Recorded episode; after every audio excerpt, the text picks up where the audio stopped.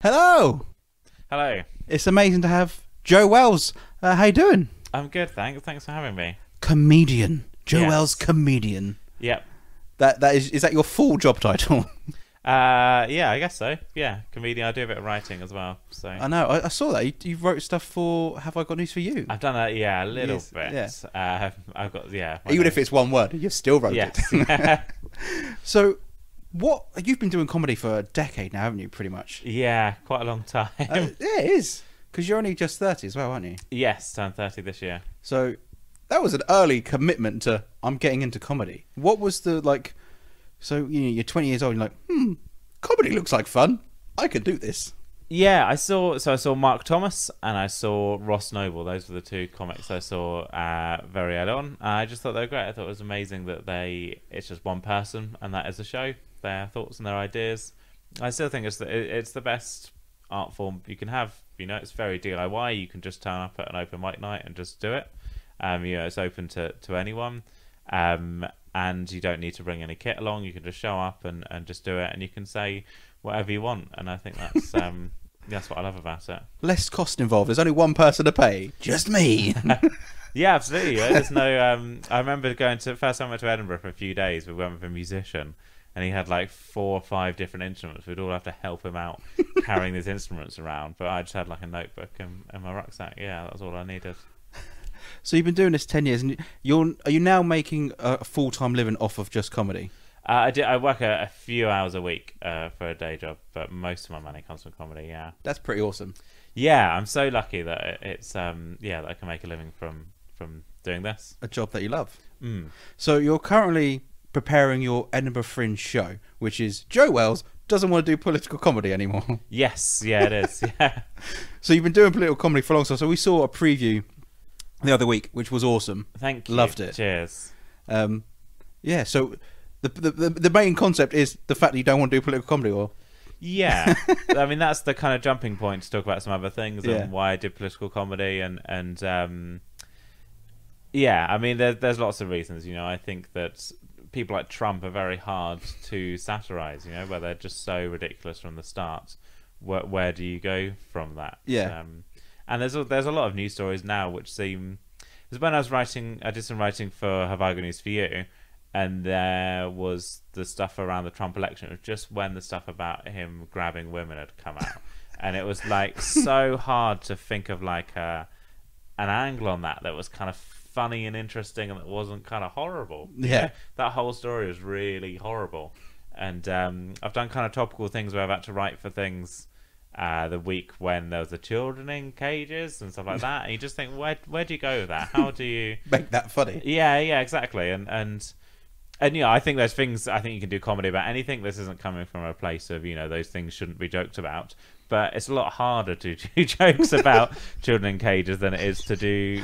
You know, when I was start, started doing comedy, it was MP's expenses, and then this person had a duck house, and this person claimed Maltesers on expenses, and that's quite f- easy to do that. Yeah. But when you've got you know children in cages and people being assaulted, it, it, it's less. It's a more difficult starting point to go from, and I think I just got a bit. I felt quite tired of doing it. Really. Well, yeah, uh, because there's a whole bit in your thing about Trump, and like, I didn't want to. I don't want to ruin too much of the show because people need to go see it. But you're very, you're very correct. It's it's impossible to make a man like him funnier than what he already makes himself. Yeah, well, there was. The, I remember I was at the Wedgewood Rooms the day that um, uh, he tweeted about the moon being part of Mars, and I kind of had to read it out and say this, uh, this is definitely real, and I had nothing I could add to it. You know, that's so you can't because usually your starting point would be this is a thing a politician's done. Here's an oh that's like doing this and the come up with kind of exaggerated versions of it Yeah. and try and make it sound more ridiculous than maybe it it, it is. Um, but then where do you? You know, like that's already so insane. I don't know how to to make take that further. So, like I said, you've been doing comedy for like a decade now. So you've done just countless amount of gigs. What is the best and worst heckle you've ever had? Um. So I don't know if it counts as a heckle, but kind of audience bit. Occasionally, I do comedy for kids, and uh, literally there's a they there's a, a string of comedy clubs, a comedy club for kids, and it, it's literally just adult comics, but they do their sets for for children and adapt them so that children can get them. And I wrote some material about having a spaceship. And I went, does anyone else here have a spaceship? And this kid put his hand straight up. And I went, oh, what kind of spaceship do you have? And he said, oh, you know, just quite a basic one, uh, which I thought was brilliant, just really modest. And, uh, uh, but also, you know, he's got a spaceship, so quite impressive. So his level of imagination is: I own a spaceship, but I can't go much higher. model, yeah. Not like I've got the best one going. It's got space lasers. No, it's just yeah. It's just we got a comfortable bed. Yeah, yeah, a standard spaceship. so I thought that was brilliant. I didn't know how to, to come back to that because I thought it was kind of uh, impressive and modest at the same time. Um, uh, with bad heckles, I just uh, yeah, occasionally, particularly like political stuff, you know, it can rile people up a lot, and it can. The worst of the heckles are people trying to argue with a joke, and then it, it's kind of turns into a kind of drunk question time, I think. Um, and yeah, and occasionally I've had kind of things where people wanted to be violent and stuff like that, and things have kicked off, but that doesn't happen as much as I don't know. Heckling doesn't happen as much as people. It's a big people out. That's the thing that people often ask about comedy, but I don't. I don't. Cause you do stand up. Yeah, and I've never- I've had a lot had- of heck? uh, No, like, I've it never had it. happen as much as people think, and and when it does, it's it's you know because you're doing drunk weekend clubs. It's never anything imaginative or Yeah. or very rarely rarely anything imaginative or interesting or you know it's just people saying what's on their minds which yeah is usually not anything interesting So, what has kept you in the comedy game for so long? Like you know, you love it and you're making a living from it.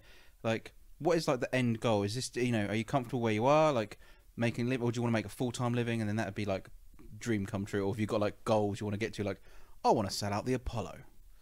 Um, well, you know this. I mean that. that so yeah, it's hard to not um, do too many spoilers from the show. Really, there's a lot in the the new show about why I did political comedy, and um, you know, political comedians are quite angry, and I. You know, one one of the things I talk about in the show is is, Yeah. is that there's a lot of stuff in in my childhood which I felt quite angry about, and that political comedy was a kind of outlet to do that. So I've been kind of, I guess, really thinking things a bit this year and thinking about, well, you know, is that a kind of healthy thing to have as as your kind of career? I suppose that yeah, to to um, do that. So yeah, I don't know. That's a difficult question to ask answer right now, but I'm very lucky that I can do you know most, and I work a few days a week in another job which I really enjoy, and and you know that I don't, I've escaped that um that kind of nine to five grind, and I've done something which uh, I started doing as a hobby, and now it's where most of my income comes from. So I have to keep reminding myself to be grateful. You know, when you're, um, I was driving to Leeds at the weekend. You know, it was a long drive, but that's my job, and and I'm very lucky to be able to have a job where I just get to go, you know, for, stay overnight in Leeds and go visit some things the next day and do a gig Yeah. meet some interesting people, have interesting conversations, and and do something I really love. You know, I'm very lucky, so I've got to should appreciate that more. So if people want to find out a little bit more about you and like find out where you're playing and anything like that, is it all Joe Wells comedy? uh, yeah, it's joewells.org.uk is Okay. my website. I've got some stuff on Bandcamp as well, which is joewells.bandcamp.com. Cool. Got my last three uh, solo shows there. Ah, didn't know that. Yeah, I'll yeah, check those out. there. Yeah. Also, just quickly, because you've been touring up and down the country, playing loads and loads of gigs, what other comedians have you seen and you've gone, people need to check these people out? Um, uh, I think there's there's so many great comics out there that are just on the circuit that you know if you were in Portsmouth, I um kind of semi regularly MC the Wedgewood Rooms in Portsmouth, and they just have if you go there any week there'll be three really really good comics on.